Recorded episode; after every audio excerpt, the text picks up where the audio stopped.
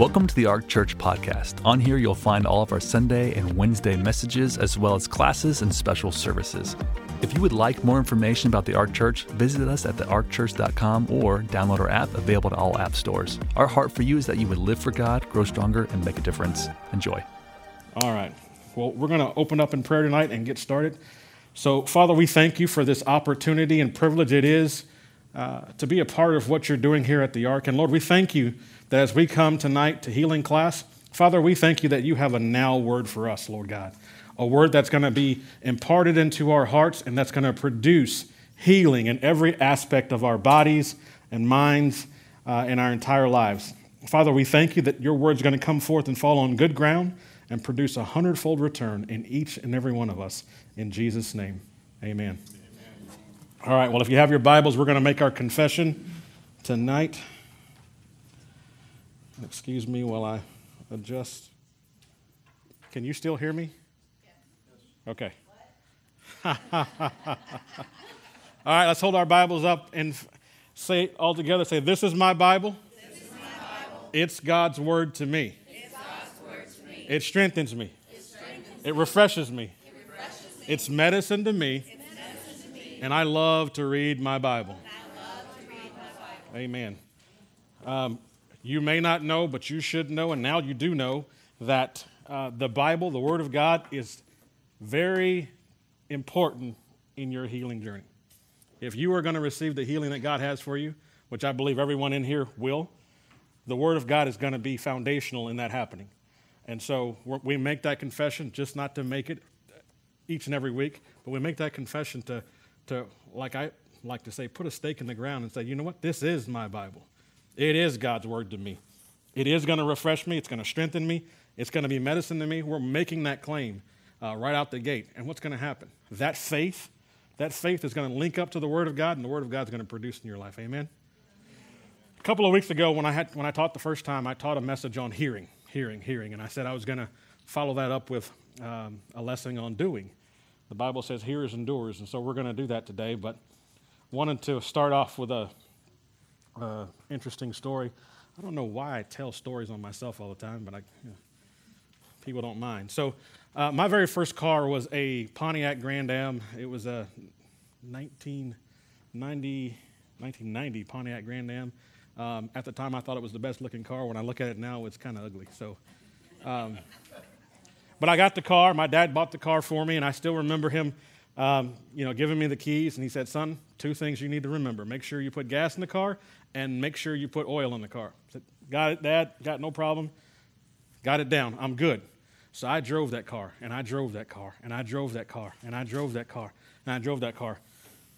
About a year into driving that car, I'm coming home one, one day, and I'm going down the freeway, and then all of a sudden the car starts driving weird, and then all of a sudden I start seeing smoke, and then before I could even make an adjustment, boom, and the hood flies up, the car starts slowing down, and there's smoke everywhere, cars are swerving, and um, I, I ended up being stopped in the middle of the freeway and, and, you know, had some guys jump out. They helped us push it to the side and everything.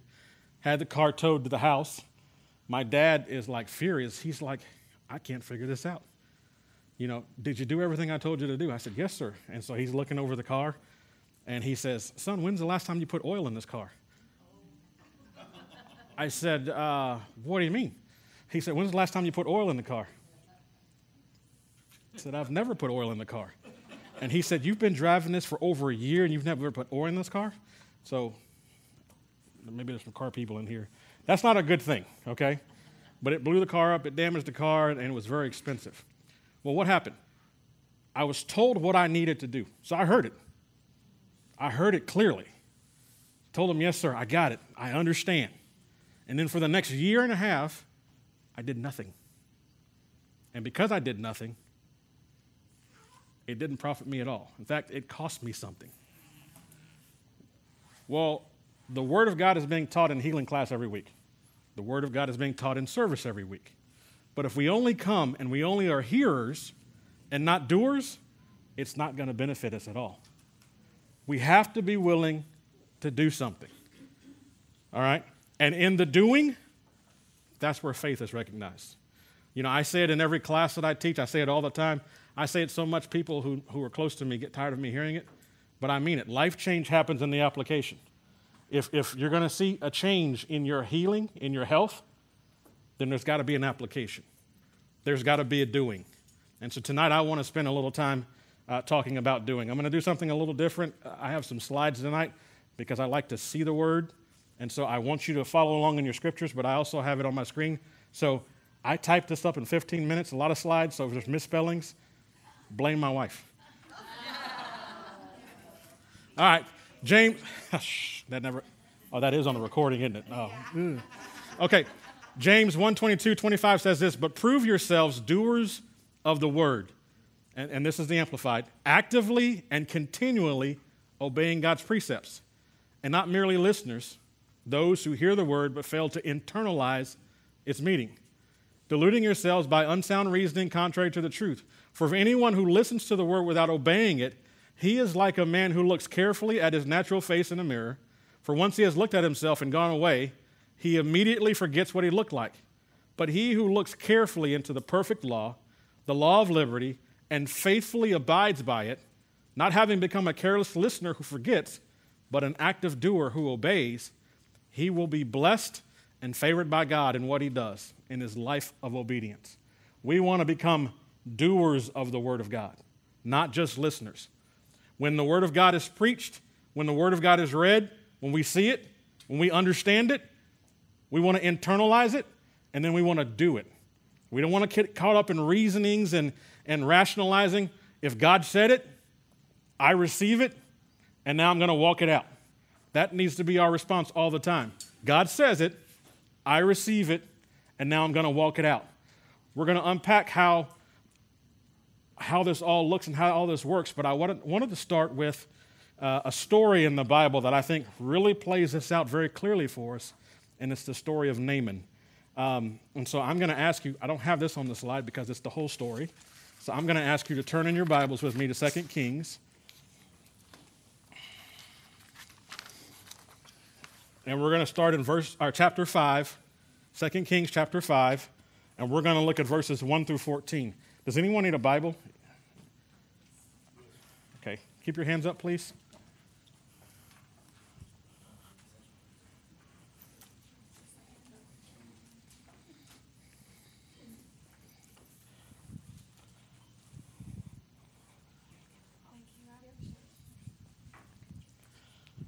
We don't mind taking time. We want everybody to be able to follow along. 2 Kings chapter 5, verses 1 through 14.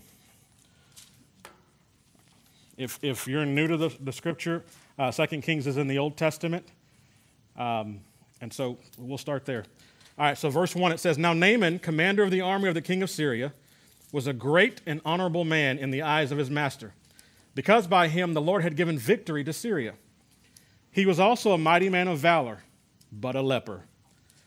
And the Syrians had gone out on raids and had brought back a captive young girl from the land of Israel. Uh, she waited on Naaman's wife. Then she said to her mistress, If only my master were with the prophet who is in Samaria, for he would heal him of his leprosy. And Naaman went in and told his master, saying, Thus and thus said the girl who is from the land of Israel. Then the king of Syria said, Go now, and I will send a letter to the king of Israel. So he departed and took with him 10 talents of silver, 6,000 shekels of gold, and 10 uh, changes of clothing.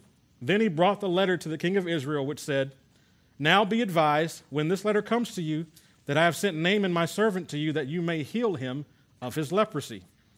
And it happened when the king of Israel read the letter that he tore his clothes and said, Am I God to kill and to make alive, that this man sends a man to me to heal him of his leprosy? Therefore, please consider and see how he seeks a quarrel with me.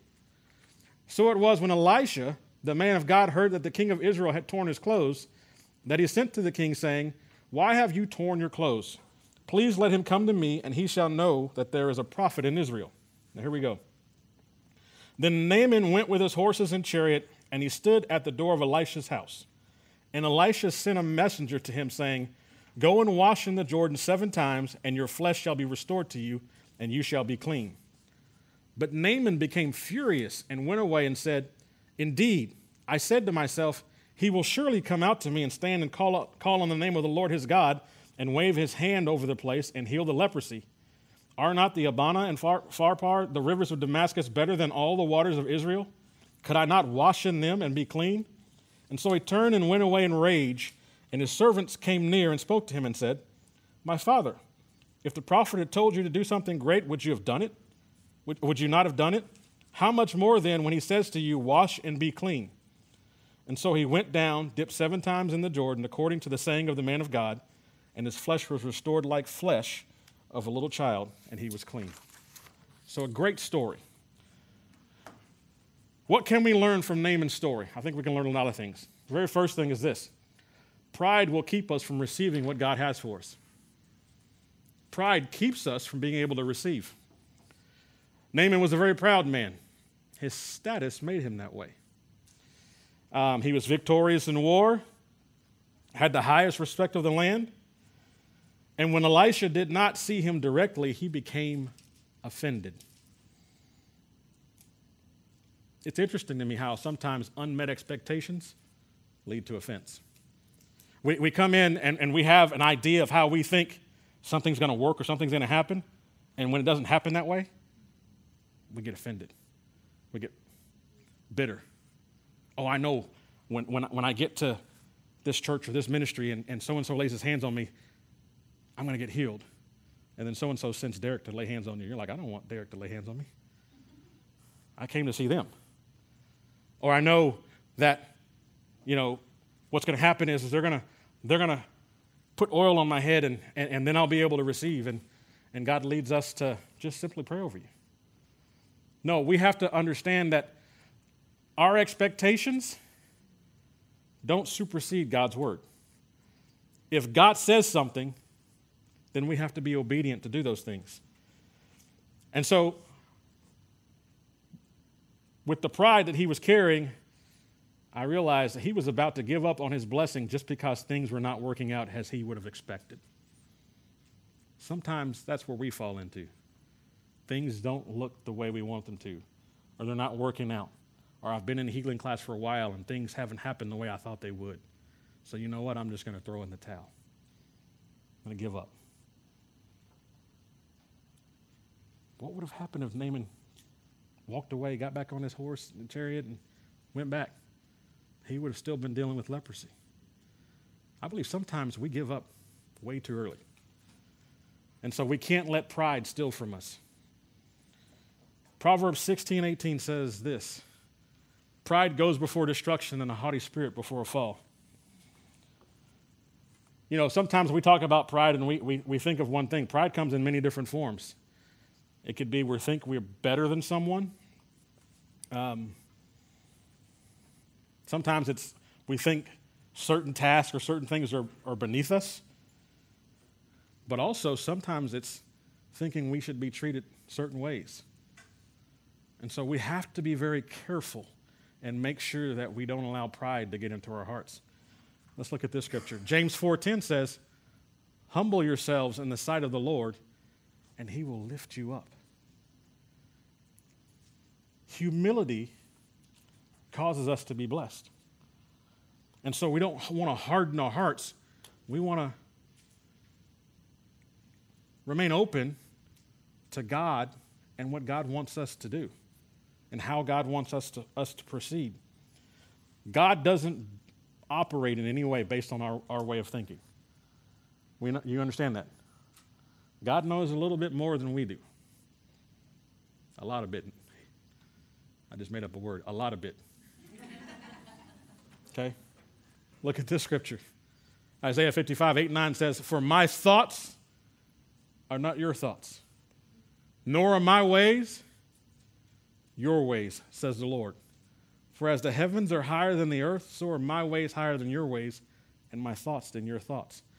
You see, Naaman came thinking, oh, he's going to wave his hand and, you know, I'm going to get a face to face meeting with Elisha. This is going to be great. This is going to be amazing. I'm, I'm going to be able to tell these stories, you know, for years to come. And, and Elisha doesn't even come. He sends someone else and says, go and tell him to do this. Elijah's expectations weren't met. He got a little offended, and frustrated. Sometimes we come and we want things to happen instantaneously. And when it doesn't happen, we get frustrated, offended. But God says, My thoughts aren't your thoughts, my ways aren't your ways. And so we have to still stand and, and trust and believe in the Lord. So, the first thing here, guys, is, is pride. Pride will keep us from receiving what God has from us, has for us. The second thing is, is I believe is very important. Who you have around you is very important. Who you have around you is very important. Back in verse 13, it says, Just as Naaman was getting to walk away, his servants came near and spoke to him and said, My father, if the prophet had told you to do something great, would you not have done it? How much more then when he says to you, Wash and be clean? His servant was the voice of reason. His servant was the one who pulled him back. Whether it's a spouse, a friend, a pastor, a coworker, when those around us speak words of faith, they point us back to the Word of God we should listen. We need to have good people around us at all times, especially in your healing journey. You don't want people around you who are telling you the statistics or telling you who they know who had the same condition and how long they suffered or, or who didn't make it. That doesn't help you at all. In fact, if you have those people around you, let me encourage you to do something. Take a cue from Jesus. When faith wasn't present, Jesus put them out. You don't believe me? Read, read in the New Testament. Every time faith was not present, Jesus didn't say, okay, that's okay. No, he put them out. We need to, do, we, we need to be willing to do the same thing. We need people around us who are going to encourage us, add to our faith, add to the situation, just like this servant girl. Let's look at Proverbs 27 6. It says, Faithful are the wounds of a friend who corrects out of love and concern. But the kisses of an enemy are deceitful because they serve hidden agendas. I love the God's Word translation. It says, Wounds made by a friend are intended to help, but an enemy's kisses are too much to bear. Those around us, you want people around you who speak faith, who encourage us, who point us back to the scriptures, who don't let us throw in the towel, who don't let us give up. It's very important. Why? Because keep, it keeps us on the right path. Now, this has nothing to do with healing at all, uh, but we all have moments where we, we, we um, I can't say we all, I'll just tell on myself. I've had moments where I have not been in faith, and I, I'm, I thank God that I have people around me. So I have my, my wedding ring, and about a month ago, I, I was here late one night, and I was driving, out of the parking lot. And I never do this. I never do this because of the, the humidity here in Houston and all the weird bugs that fly into the car. And so, but for some reason, I said, you know what? I'm going to drive with the windows down tonight. And so I pulled out of the parking lot and I turned left. And as I turned left, sure enough, one of our friendly bugs flew in the, in the car. And I did like this. And my wedding ring flew out the window. And all I heard was ting, ting, ting. And the sun had just gone down. And for 20 minutes, I walked up and down the road looking for my ring. Couldn't find it. People walking up and down the road, hey, what are you looking for? And then I started seeing some strange people come out. And I said, you know what? I'm good. I'm, I'm done. So the next day, I came in and told my story to some people on staff. And uh, Terry Myers, who is head of our facilities here, he said, uh, Now, what happened? I overheard you t- telling uh, some people about this, so I told him the story. And I said, Yeah, but I'll never find it. I guess I'll have to wear that silicone ring I have at home. I, you know, it just frustrates me that I'll, i lost my ring. I'll never find it again. And, and I was getting ready to say something else, and Terry said, Do you have faith or what? And I said, He said, We're going to find your ring and you're going to have it back on your hand. And he walks away. I thought, Well, I, get, I just got checked, you know. But I said, and I went by his office, I said, Terry, if you have faith, I'm joining my faith with you. Thank you for that. And I forgot about it. The next day, I get a text with a picture, and it's a picture of my ring. He says, Is this your ring? I said, Yes. He went out there, it was pouring down raining, and he found my ring on the opposite side of the road of where, I, where it flew out the window. Don't know how it got there. But I had somebody in my life who wouldn't let me speak doubt and unbelief. He cut me off and said, We're going to speak words of faith. We're going to find this ring. And then I had a decision to make. Was I going to say, No, don't worry about it. I'm good? No. I said, You know what, Terry? You're right. We're going to find my ring. I joined my faith with his. It's important to have good people around you. Sometimes all of us lose sight in this area. But good people have a way of pulling us back up, pulling us back in, getting us to refocus. And that's what happened here. This servant girl was like, hey, if he'd asked you to do it this way, would you have done? Just listen. Just listen. You want people who will point you back to the Word of God, who will point you back to the truth. So be, be very mindful of who you have around you. Psalm 141:5 says this Let the godly strike me, it will be a kindness. If they correct me, it is soothing medicine. Did you catch that? Correction is a soothing medicine. I, you know, I tell these stories, and I thank God that um, He uses them to help me to understand the very things that I, I teach, the very things that I'm reading. Correction brings a soothing medicine. I have my ring today because I had someone in my life who was willing to correct me. Not to call me out, but out of love. We've worked together for several years, and he cares enough for me to correct me and to get involved. You want people who will get involved, who will join their faith with you. And so, who you have around you matters. So, pride keeps us from being able to receive what God has for us. We need to make sure we have the right people around us. And number three, God rewards obedience. Obedience is huge. Naaman dipped in the water, the dirty water, seven times because that what he, was what he was instructed to do. I love that. If you, if you dig into the word dip, the actual meaning means to plunge or immerse yourself. Plunge or immerse yourself. I like to say it this way Naaman went all in. he went all in. He wasn't halfway, he went all in. And when he went all in, he became a doer, not just a hearer. He did exactly what he was instructed to do. And he was able to receive his healing. And so, how do you and I become doers? So, here's where we go. This is the, the, the meat of what I want. What does a doer look like? Number one, we get into the Word of God and we stay there. Like we get into the Word of God and stay there. It's not enough for you to come to church and look at the slides that Derrick puts on in healing class or they put on during main service. We have to get into the Word. What is the Word saying? Now, in this class, we do a lot of things. We put, I think, week one, Miss Joy put some a list of scriptures back there, God's medicine. If you haven't memorized those, I would get, get those and I would memorize those. Get that word on the inside of you. Get it on the inside. Why? James 8, 31, 32 says, Then Jesus said to those Jews who believed him, If you abide in my word, you are my disciples indeed, and you will know the truth, and the truth will make you free. You want to stay there. Stay in the word. Nowhere else. You don't want to go on the Mayo Clinic.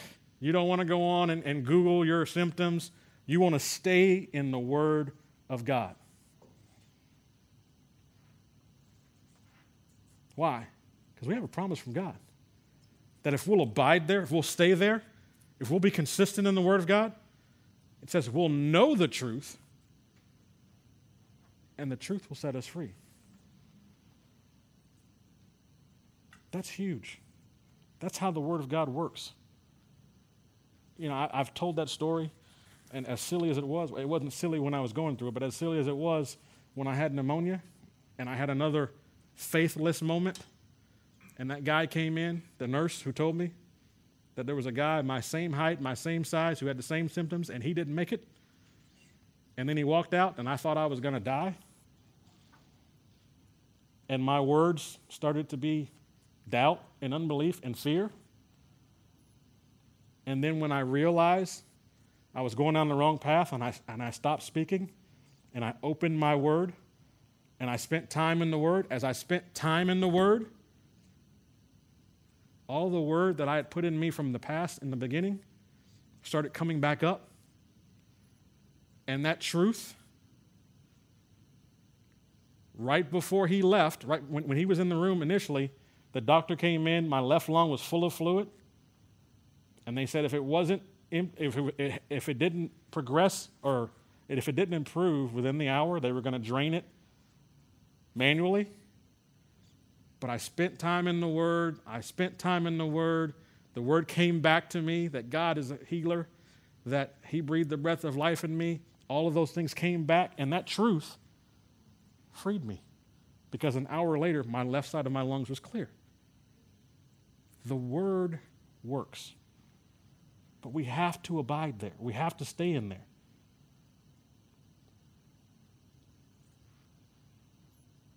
You ever, trying to think. When we first came to this church, we used to do some summer camps for kids during the summertime. At the time, I was working elsewhere, but I would come at lunchtime to, to see my wife. Um, and the one thing, the lasting thing that would always stay with me is no matter where those kids were, I could always tell camp was going on because as soon as you opened the door, there was a ungodly smell in the building.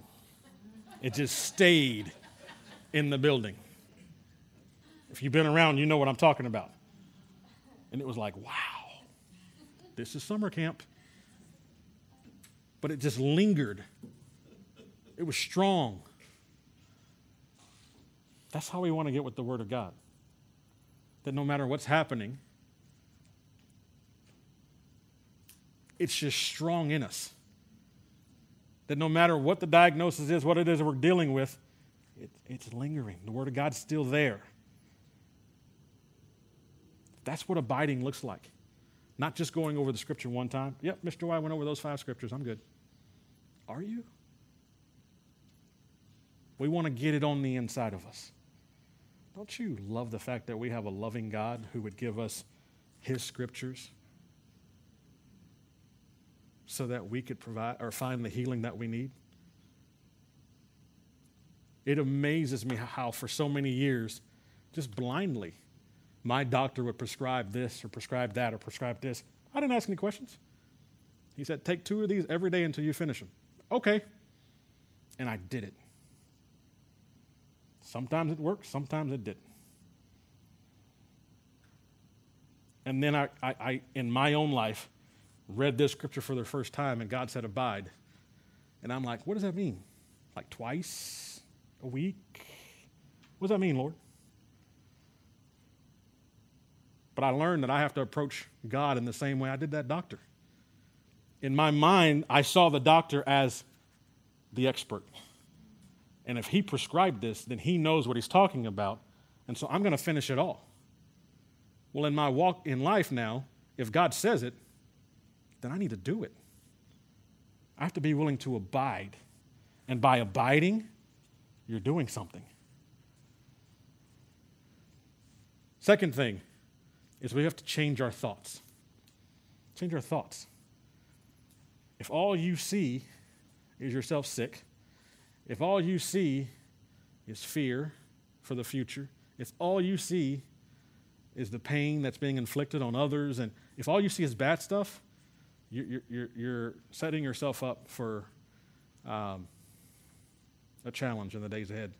The Philippians 4 8 says, Finally, brethren, whatever things are true, whatever things are noble, whatever things are just, whatever things are pure, whatever things are lovely, of a good report, if there's any virtue, if there's anything praiseworthy, meditate on these things. I'm going to focus on one word.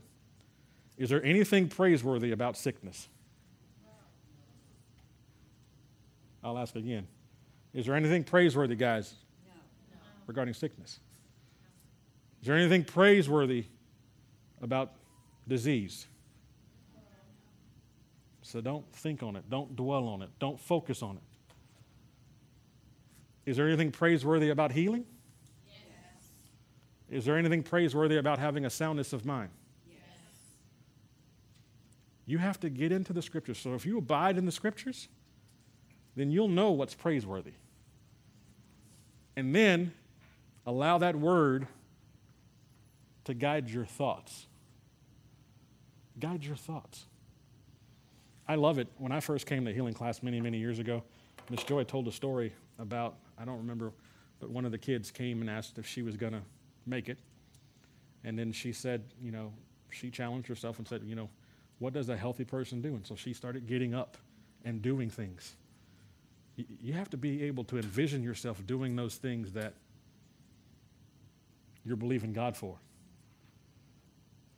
You have to. That day in that hospital room, as I was believing God for my lungs to get healed, I got started moving around. And if you've ever had pneumonia, it's hard to breathe. But I'm walking around and, and gasping for air, but I'm, I'm, I'm speaking the scriptures over myself. They dismissed me that night at, at, at the hospital, and um, I didn't listen to the doctor, so I came to work the next day, and I shouldn't have. And I work upstairs, and so um, I think there's 16 stairs, 16 stairs, and I, I took a step on one stair, and then I stood there for 10 minutes because I couldn't catch my breath. But I kept saying, Lord, I thank you that you're putting air in my lungs. I Took another step, and so it took me a while to get upstairs. Finally, I got upstairs, and I did. I stayed for half a day, but wisdom said, "Go home and get some rest." but every day I was de- determined, and every time I went up those stairs, I said, "But Lord, I thank you for breath in my lungs. I thank you, Lord, that you're, you're strengthening my body, strengthening my lungs. I was focusing on getting stronger in my lungs, not on being sick in my lungs. You want to think on something that's praiseworthy. Does that make sense, guys? Abide in the Word, change your thoughts. We want to speak healing over ourselves. Speak God's words. Proverbs 18 20, 21 says, A man's stomach shall be satisfied from the fruit of his mouth, from the produce of his lips he shall be filled. Death and life are in the power of the tongue, and those who love it will eat its fruit. Our mouths, our tongues are very powerful. And then James chapter 3, verses 3 through 5 says, Indeed, we put bits in a horse's mouth that they may obey us, and we turn their whole body.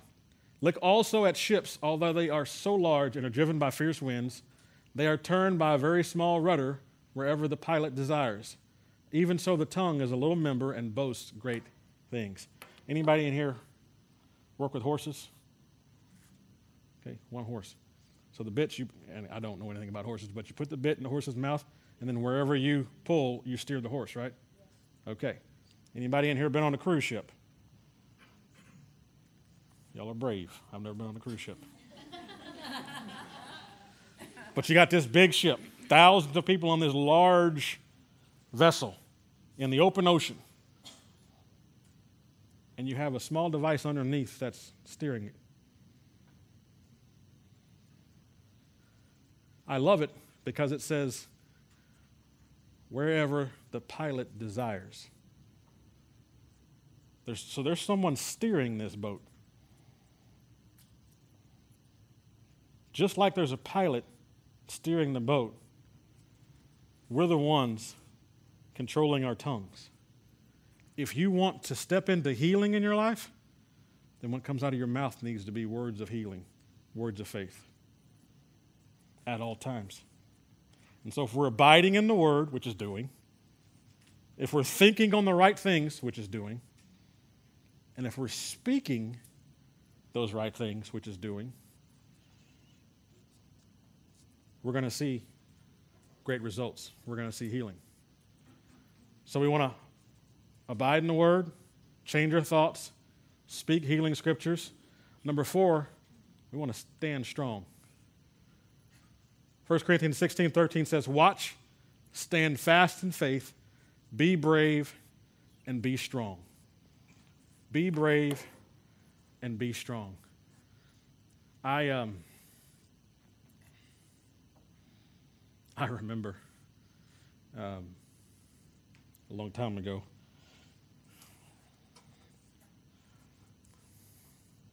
So there was a season in my life where I was afraid of dogs. Okay, um, and and my my parents would tell you, my dad would tell you, that that probably my elementary through my junior high schools, uh, probably once a week he could find me standing on top of somebody's car because a little dog would chase me down the road because uh, I was afraid of dogs. Well, I remember we lived in this one house where, I mean, when you came in the backyard, you would hear the deepest bark. I mean, he'd be snarling and just aggressive. And even through the fence, there was a fear on the inside of me.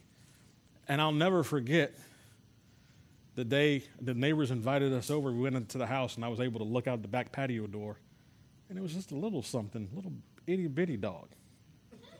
Like, what in the world? But in my mind, I'd made up that it was this fierce beast that was going to attack me, that was going to take me out. And I'll never forget. That picture helped me kill my fear of dogs because that one day I, I, was walking down the street and this dog actually got out and he came up and he was barking at me and I was like, no. And he came running up and I just took a step toward it and I said, get. And he took off, yelping. And so now every dog that came my way, it was like, get. And they all just took off. And I made it up in my mind I was going to take a stand that no dog was going to have me. Well, plus I started playing sports and I didn't want to everybody to find out that I was afraid of dogs. So, but I decided to take a stand that I wasn't going to be fearful anymore. And so I dug in. And many of us, we, have we, got to dig in. We're believing God for healing, believing God uh, for these things to go away. We can't give up. We got to hold on to God's word, stand fast, stand strong and not lose the sight of that if God says healing is available to us, that He, he healed us, that we're going to receive it. And if we'll do all those things, I think one of the most important things that we have to remember to do is that we have to believe. We have to believe that God is still in the healing business today. We have to believe that God's still a healer. And I think most importantly, we have to believe that God will heal us, has healed us. I, I've learned for many years that people believe these things about God, but they struggle sometimes believing that God will do it for them. So let's look at a few scriptures here.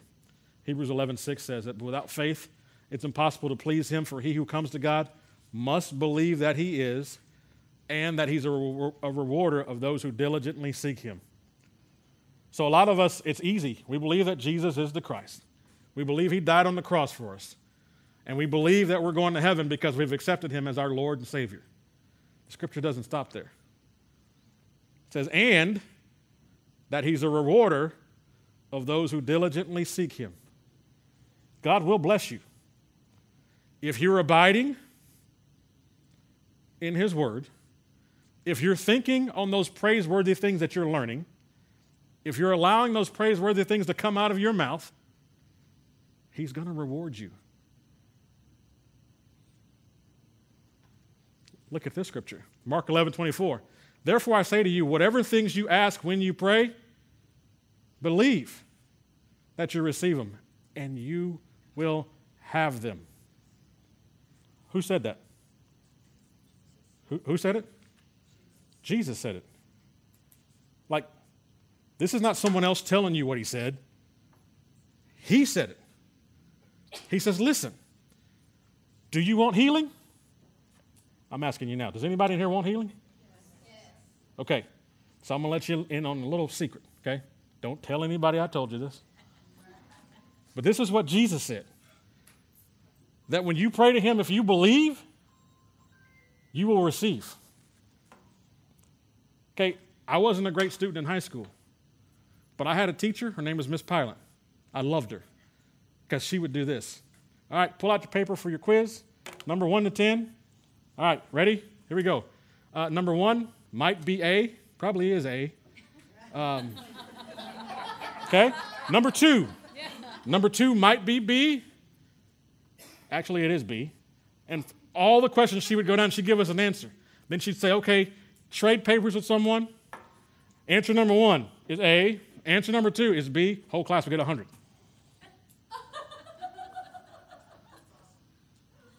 she gave us the answers. And I loved her for it. And I got a good grade because she gave me the answers. Do you realize Jesus just gave you an answer? He said, when you pray, if you believe, you will receive. That's all he said. And so we need to start believing. Believing that he's a healer, believing that he's a healing for, healer for me, believing that he will heal me. We have to believe that. Matthew 21 22 says, And whatever things you ask in prayer, believing, you receive. And then Mark 9 23 says, Jesus said to him, If you can believe, then all things are possible to him who believes. There's nothing impossible, guys. Nothing impossible. Why? How can I say that? In Naaman's time, the guy we just read about, this is Naaman, right? In Naaman's time, there was no cure for leprosy. No cure at all. There was no CDC. They weren't running tests for things. There was no cure for leprosy. And when he did what the man of God told him to do, the Bible says he was healed.